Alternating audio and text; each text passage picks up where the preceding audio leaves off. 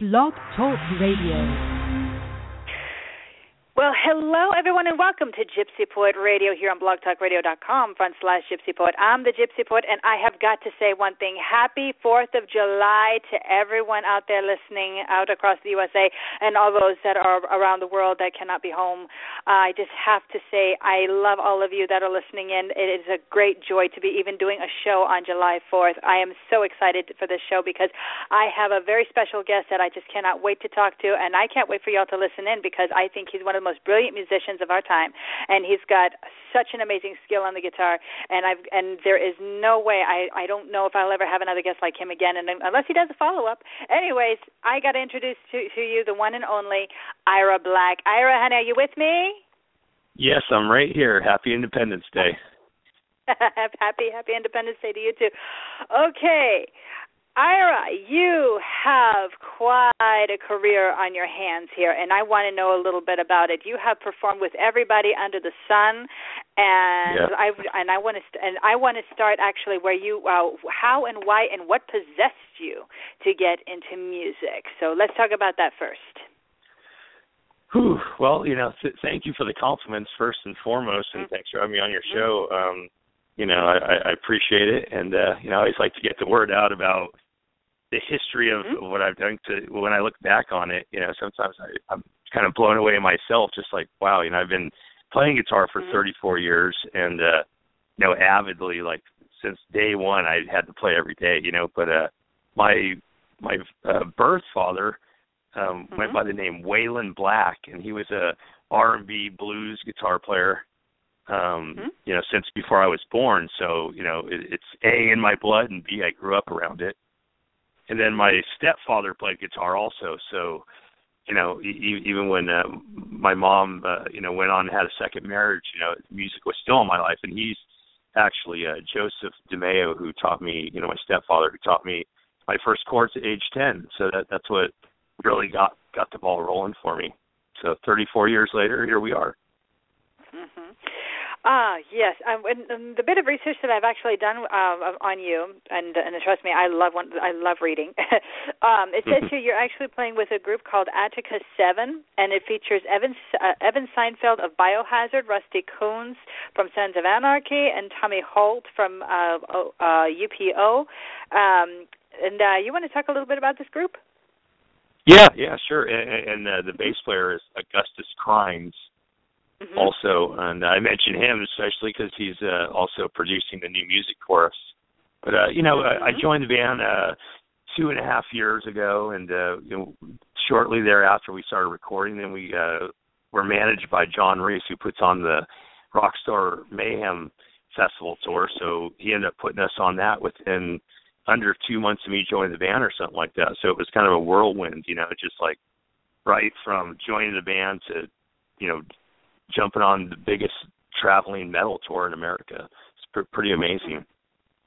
Mm. And the guys in Um, the band are amazing. You know, Evan obviously has his history everyone knows about. He does everything under the sun from acting, you know, in movies, at TV, to you know, well, there's a little porno side, but he's kind of stepped out of that. But uh, and then of course his musical career.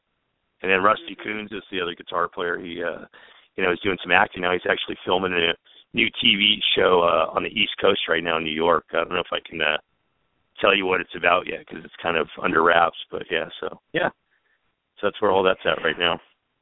Mm, Awesome. Where are you from originally? Because to me, it seems like you just came out of nowhere.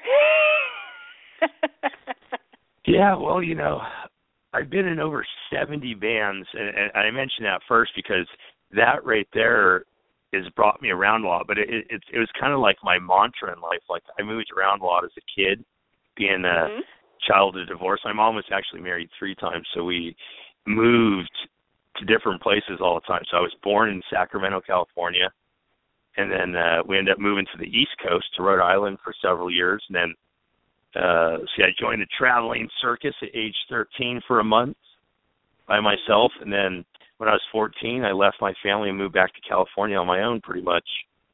And uh I had some family out here my grandmother and stuff so she helped me out you know but I, I kind of just uh kind of got a an early start on you know what I wanted to do. I knew I wanted to play music and uh traveling is something I did a lot so it just kind of turned into, hey, you know what, playing music and touring, that that's kind of you know goes with the territory, you know. So I kind of just fell into it as naturally as that because you know I, from all the traveling and wanting to play music, I knew that's what I wanted my career to be. I mean, literally at age, I think I saw Black Sabbath and Quiet Riot play live at age 13 in 1984. And I was like, mm-hmm. this, this is what I want to do. I knew it. I was already playing guitar for three years, and you know, it all just kind of came together for me. You know, a lot of people I knew were man, even nowadays, all these years later, they don't know what they want to do with their life. I knew then, you know. So, so that's you know, I attribute just that knowing that it's really you know brought me around to to all the successes I've had. What I've noticed about you is um, that y- you have been in bands that have influenced others or spawned others, for that matter. Um, how does that make you feel as a musician?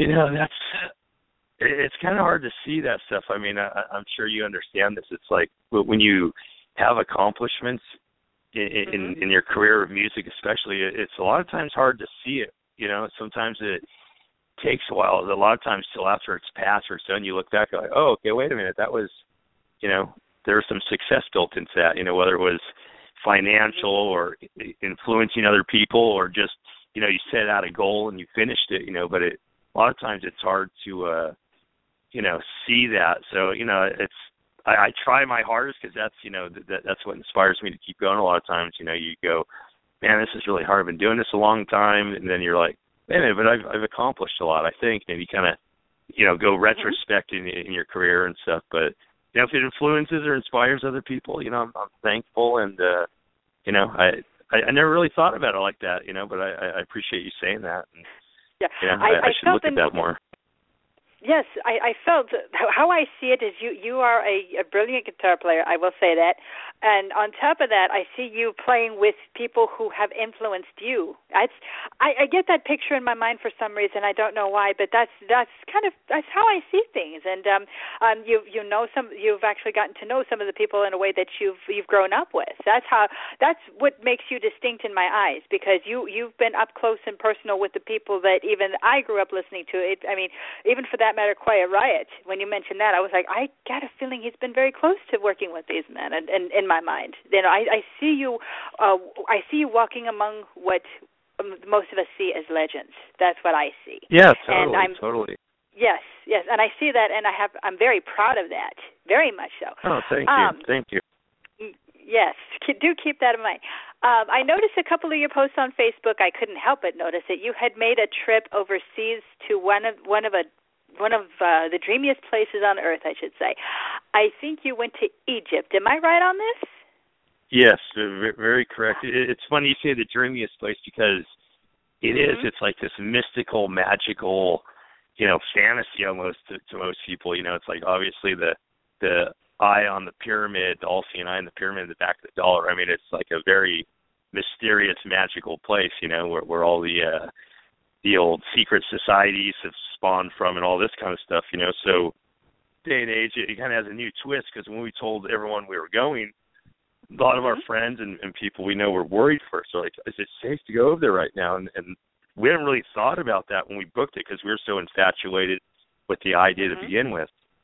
Yes. But when we got there, to be honest, a hundred percent, it was awesome, phenomenal. Now I've heard there they had a car bombing since we get back got back, but mm-hmm. I kind of chalked that up as you know, I mean, it's it's dangerous everywhere. I mean, people get killed in L.A. every day. You know what I mean? So, mm.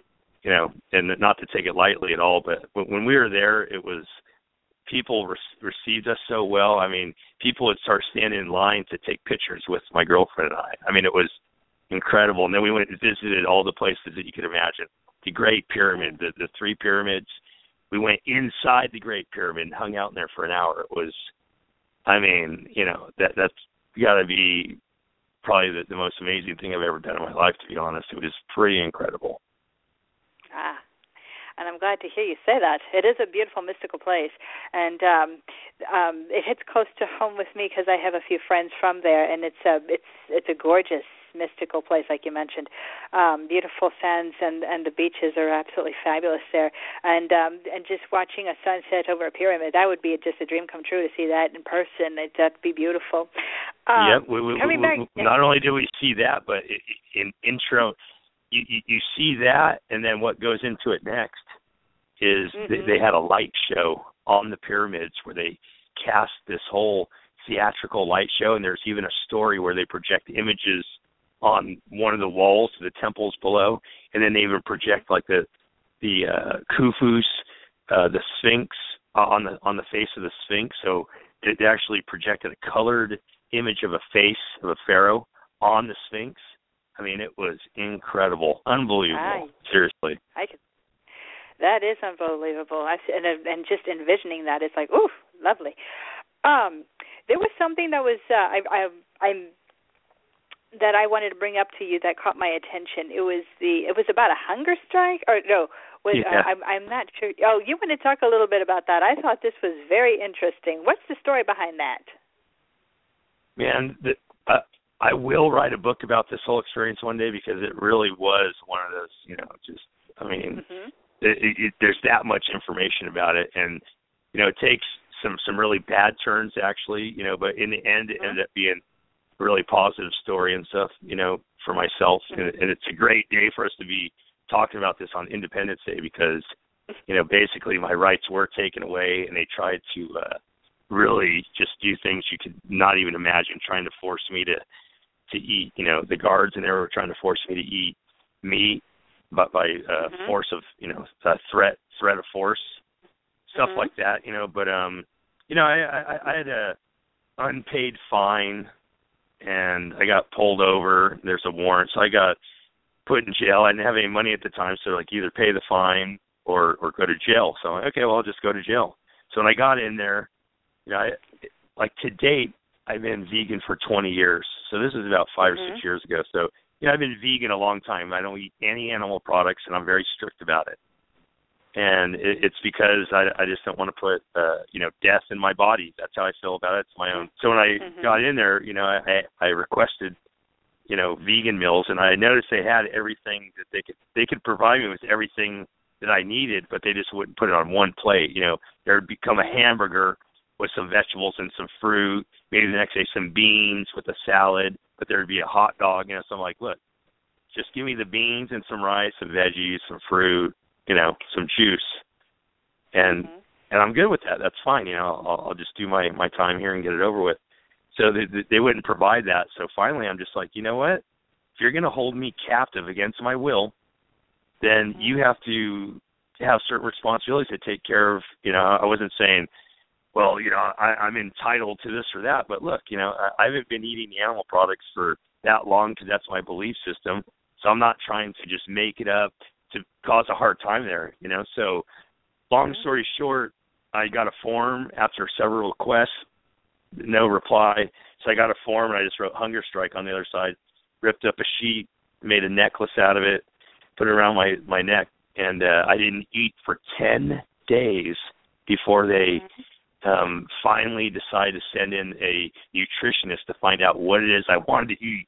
And when I told them, they were shocked. They were like, "That's it, rice, beans." We we, we could have done that. I said I've been asking for it, you know, but it, it, that's how it works in there. Now there's a whole other side, a pretty evil side in there that, that, that went down where where they threatened to beat people up and they mm-hmm. segregated us by race over this thing. They asked the one of the races to to beat me up, that the guards did, stuff like this. And uh, you know, I, sometimes I I feel like I should you know have a suit against the city over this, but I I saw that um something's going down where uh, had an undercover federal agent go in and he ended up uh, getting killed in there because of the neglect of the guards or something like that. So there's a, a big case going on about you know uh, you know police brutality and some other things uh, in LA County jail system. But let me just finish up with the positive side. A friend of mine, his wife was a social worker, and a few months later, she was called in to have a meeting with all the other uh, employees of the city of what, whatever the office she was at, and, and they brought up my name, said, "Oh, there was a case that happened where this guy was, you know, vegan, And uh so basically, he called me and said, "Dude, they're they they they're making a vegan uh, availability in there now in LA County Jail because of what you did." And it, that just really made me feel great about it because it was like I ended up turning this negative situation into a positive. It was only just because I fought for what I believed in, truly to my heart, you know, and uh, it actually made some change. So. What a story! Wow. Yeah, pretty wild. it's wild, it's crazy, but in the end, there's some a change was made, and that's what that's what it's all about. You are quite an amazing character, and that reflects in your Does playing it? too. Yes, it does. yes, so, because so, so, honestly, so all the inc- all the incarcerated vegans can uh pay homage to me. if you're Yes, vegan you're can. hell, you can you can you know thank me. But Uh, quite a story there. Um, what I want to get into is um, you have um, you have uh, it says here that you have knowledge of written music. Does that mean you can actually read music as well? I have to ask this question because this hits close to home with me. That's why. yeah, I mean I I, I I'm not a sight reader, and, and as you Mhm. know that that's different. You know, understanding how music is is put together uh through you know tablature or whatever. Um, you know, written Mhm. music is one thing, and understanding. Yes, I know what the notes are. You know, I, I'm not Mhm. 100% schooled on it. You know, but I I, I know the notes and the staff and stuff. But I, definitely not a sight reader. Like I saw some videos of you. And by the way, you're a Mhm. phenomenal piano player yourself and, and musician. I, I, I, you know, you me to be on the Oh. show and you sent me a link, and I was like, wow, okay, th- this is a whole other level here. You know, it's not just a person who wants to Mhm. interview me; it's a, a peer. So I appreciate Yes. that. But I, I, I you Oh. know, I saw that you sight read, and I'm like, okay, you know, so that's definitely a step above me. I'm, I'm definitely more just a hands-on.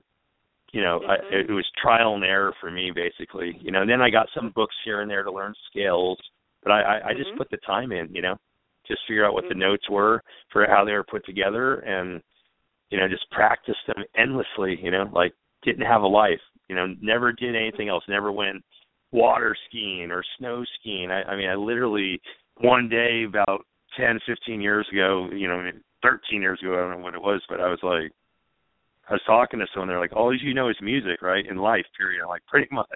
Like, you've never water skied? I'm like, no. Have you ever snow skied? No.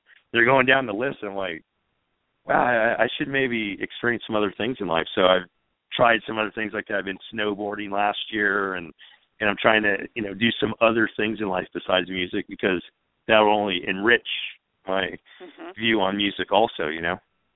Hmm Absolutely. Well, um, I want to tell you something about the whole uh, why I, why I do make a, a bit of a deal about that. Not very much. I'm going to tell you something because once you understand that musical structure, you can then do whatever the hell you want. You understand? Uh, for for me, it's like um, I because I can do both. I also play by ear and I play by note, meaning I, I can sight read. But um, the thing is, there is a lot of practice required in terms of actually reading the music. Um, because what I do, um, just uh, let you and everybody else out there know, is I actually break down the music. I break down the music and actually practice a few measures at a time, and that is how I also how I teach my students because I am a music teacher by day, and um, and I make that no secret. I make a, a big effort to uh, for for all my students to understand this musical structure, and it's not just about uh, the reading the whole thing. It's also about understanding it, where it comes from, on how to feel it, and when you understand in a way how to read it, then it awakens in the fingers. Okay, and that's what what I would really want to enrich in, um, in everybody that comes my way, especially when it comes to um, you know understanding the the musical structures. It's like um, after that, once you learn the rules, once you learn the structure, all, after that, boom, you know, it's it, it everything falls into place after that. You know, because music totally. is no, a whole. it, it, it, I, I, I hear what you're saying. I'll, I'll interject because, um, like every Wednesday, I Mhm. mostly every Wednesday I play at this thing called Ultimate Jam Night at a place called Mhm. Lucky Strike on Hollywood and Highlands here in uh, Hollywood. And uh, all these all-star, you know, 40 to 50 awesome known musicians come and play. And uh, Mhm. it's, you know, we're all playing covers, you know, and Mhm. I've never really been a cover guy. I, I I've always, you know, I've I've as far as I could go as calling it being a cover guy. So I would join a band I grew up listening to and learn their music and then play it. That's sort of like doing covers, but Mm-hmm. I'd have to do it for real because now I'm playing it with the actual band. But I, I never really, you know, so the importance of I think you know reading music and siren is also that you would really learn how to to play a lot of other people's music and, and even simply because once you learn how to read music there you go you Mhm. look at it and you learn it and you go so when you can play other people's music it really shows you a great path to even playing your own music eventually you know what i mean because you you learn the Mhm. structure you figure out Mhm. why these things are put together the way they are you know so i kind of. I mean, I played a little bit of covers here and there growing up over the years, but not avidly like other other people. So I'm kind of playing catch up now on this jam night thing. So Mhm. like I'm having to pull three to five covers every week, new ones, Mhm. you know, and stuff like that. So it's like, oh wow, you know, so it would help if I could just get the sheet music and go ba ba bam and do it. Uh, so now I have to listen to it. Or maybe I'll watch another guitar player doing it on YouTube, stuff like that, you know. So I do other types of research to to get myself there, you know. Hmm absolutely, and and that's what it's about. It's about it's the art of listening. It is, and and um, I uh, what I also teach my students uh, is how to listen to it on paper. there's there's a method Yeah. to that. I'll explain. I, I will explain that after the show for sure. But yes, it um, music is a whole other language, and, and it involves listening, and in many cases, like even my own, it does in, it does involve reading. And um, what what I've seen and heard from you, you do practice a lot. You have an insatiable work ethic when it comes down to practicing, and I, I have to ask about that. Was um, other than your parents and your and your immediate surroundings, was wa- was or were there other influences that got you to to play the way you do? That is my question. Well, you know, at a young age, um, you know, a, a lot of rock and metal bands inspired me, you know, and then I think I was probably about 13, maybe 14. I heard Yngwie Malmsteen for the first time, Mhm. and that that really just set me on fire. All of a sudden, I was like, "Wow, that's what can be done here." So he really set the bar high for me. Then I went on to, you know, people like Ritchie Blackmore, Jeff Beck. Of course, they were Thank you. before Ingve, but I mean, I, I Mhm. grew up around that through my family and stuff. And then, you know, like the newer guys, and of course Hendrix. I have to mention him. I, I discovered him when I was about 16, actually, believe it or not. And and then people like Eddie Van Halen, Steve Vai, you know, these people just really raised the bar. I kept saying, "Oh my God, this is climbing. This is everyone's, you know, the, the, it's just getting better and better." So that, you know, I always told myself my mantra was, "I want to be the best guitar player in the world." That's all I could ever think of, and I knew to get there I would have to practice. So that always just, Mhm. you know, as soon as I sat down and started playing, time disappeared. You know, it could be an hour, it could be five hours. I wouldn't even know. I'd be done. I'd be like, oh my god, it's nighttime. Oh my god, I've been playing for five hours. But you know, wow, didn't even feel like it to me. You know what I mean? So I, I've just immersed myself in it, Mm, and you know, it's still, it's not as much like that. It being older now, you know, and having a family and stuff. You know, I can't spend that amount of time. Yeah, I got to do other stuff in life too. You know, kind of like I said earlier, uh, live a little other types of life outside of music. You know, but uh I think in 90, 1996, I think it was, I, I decided that I needed to improve my rhythm playing. And I'd been playing for a long time. I've been in a lot of bands, and I wouldn't say that I was a bad rhythm player. You know, I could Mhm. hold my own for sure, but I decided to uh, move into a rehearsal studio, Mhm. and um I lived in my rehearsal studio with no TV. I, I mention that because that's something that can totally take away from, you know, it's like you turn on the TV, hours can pass. Mhm. So I, I, I dedicated Mhm. my time there. So I'm going to live in my rehearsal studio, and I'm going to learn about rhythm. So I actually learned, uh, you know, the um, the foundation of how rhythm works, and started getting into playing odd time signatures and how to regroup numbers. The drummer I was playing Mhm. with at the time showed me how to do this and stuff. So I started I started uh, developing a new style of playing. So now I started practicing even more than I ever did before. Now I was doing 12 to 18 hours a day. And, and I'm Hmm. not kidding. I literally just locked myself in my studio. And uh, I remember they sold burritos there for a dollar. And I was vegan then, actually. So they, they had these Mhm. Amy's vegan burritos for a dollar. So I'd get, I'd Mhm. just live on those things. I swear I lived on them for a couple of years. I'd microwave a couple of mm-hmm. those a day, go back into my room, and just play, play, play. I'd play to a drum machine that I'd play through this amp, and I I discovered a new way to play rhythm. Like I play, I have a style. I don't demonstrate it that much with a lot of bands I play with, but I do it my solo work and stuff. I play rhythm with both hands, so I don't just fret chords and play rhythm with my right hand. I actually hammer on frets and play rhythm with the right side. Almost kind of like a Michael Hedges type approach in a way but I, I, yes. I apply it to a you know kind of a, a metal context and a really over the top solo technique. You know, you do a, a lot of polyrhythmic movement with both hands. You know, like like I have an acoustic guitar right here. Here's a little demonstration. You can hear it. So on okay. the left hand, I literally just go. I'm just hammering those notes, wow. and then I just get two notes back and forth. That's all I'm doing on the other hand. So it sounds like they're both doing the same thing, but then when you mix them, it goes like this. Ooh.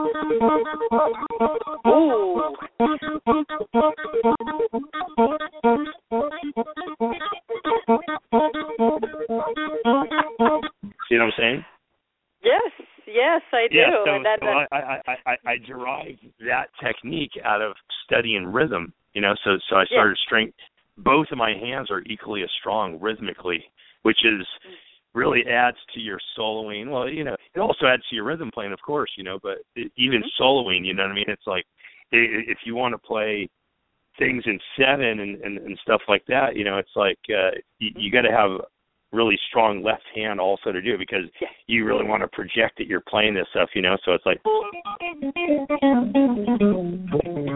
know what I mean? Like playing in yes, seven and do. stuff like that.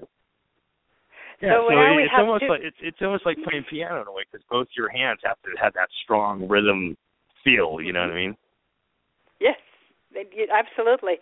Well, we've now just incorporated two languages in this interview. We've got, of course, English, and now we have music, and you yep. and you combined them brilliantly. Absolutely amazing. Well, Thank okay. You. Likewise. Yes, we we are now uh, we're now getting gearing towards the end here, and I want to know what's going on with you. I know that you have shows coming up, and I know you're coming to Texas for sure. But uh, where are you headed uh, besides Texas? Is my question. Yeah, well, uh, I'm I'm playing with a band called Death Division. Um, mm-hmm. it, it's really cool because uh, the bass player Jerry Montano, he uh, mm-hmm. used to play bass for Danzig, and he played on the first Hellyeah record with mm-hmm. uh, Vinnie Paul from Pantera, you know, so it's a r- really well known band and you know it's a, a mm-hmm. great record. But anyway, so Jerry started a new band. He asked me to play mm-hmm. a show with them. So I, I agreed and uh it went really well and uh I was waiting for Attika Seven to book some stuff and I found out Rusty was filming some stuff on the East Coast and was going to be uh on hiatus for, you know, several months. So I'm like, well, you know what? These guys have some stuff coming up. Let me talk to him and see what's up. So that that's mm-hmm. kind of where just how this all went about. But the cool thing is, is actually Jerry and I have known each other from my Sacramento days. Like I probably met him when I was probably 18 years old. So we've known each other for a long time. I'm 44 now. Now oh. we've never played in a band together, but he, he had moved to LA pretty early on, and I ended up moving here like you know eight or nine years ago, and uh yeah, nine years ago now. So him and I had had a reconnect, and we met up a few times and stuff. So you know, we ended up staying in touch once I moved here. So it's kind of cool, you know. It's like uh, just kind of history coming back around to to uh, you know bring some fruit into my life. Really, you know, that's the way I look at it. But uh, we have a really cool tour coming up with. Uh, we're supporting the band Wednesday 13, and uh, yes. that, that that's uh, the singer from Murderdolls. You know, goes by the name Wednesday, and uh, mm-hmm we're going to be doing 28 shows in 30 days. So we're going all around the U.S. I mean, you know, if you go to uh, the Facebook page for Death Division, just search Death Division, or you can go to uh, I, Facebook uh, Ira Black, mm-hmm. Facebook.com forward slash Ira Black. It'll be on there. Mm-hmm. Um, yes. My girlfriend Jessica Chase also does um, a lot of my uh, PR work so she mm-hmm. whatever I'm involved in, she gets involved in. So if you look mm-hmm. up Jessica Chase or Facebook accounts or uh, Death Division's Instagram is really hot right now too. We're getting mm-hmm. about a thousand likes per picture right now, which is you know it, it, it's climbing really well. So yep. you know, search Ira Black, Death Division, Jessica mm-hmm. Chase, or you can also search um, Attika Seven on Facebook also. Okay, and, and all, just letting everybody know. Mm-hmm. Yes, absolutely. And I've got your website here, irablackattack.com. Please check that out. I am so happy that you called in and you did this interview. Uh, GPR is skyrocketing and blossoming and just going places, all on account of guys like yourself. You are talented, you've got substance, and you've got a lot on your plate that is that with a, with extra helpings to go with it. I'm very Thank happy you, you called much. in. You have Yes, absolutely. And please, everybody, check out IraBlackAttack.com. Also, check him out on Facebook and Instagram. Anywhere you can find Ira Black, just gobble him up. He is fabulous. He is wonderful. He's an amazing musician, a phenomenal guitar player, and just oh, keep you. supporting him. He's absolutely worth listening to. And uh, incorporating both lang- both languages uh, this afternoon on GPR was was an amazing experience for me. So now everyone gets a taste of what musicians experience on a daily basis. So I'm signing off for now, saying adieu for now. But before I do that, I just want to say an extra special thank you to Mr. Ira Black. Thank you so much. Absolutely Thank amazing. you, Sophia, the Gypsy Poet, very much. Yes, uh, very much. All right, guys, I'm signing off. This is the Gypsy Poet signing off, saying adieu for now. Happy Fourth.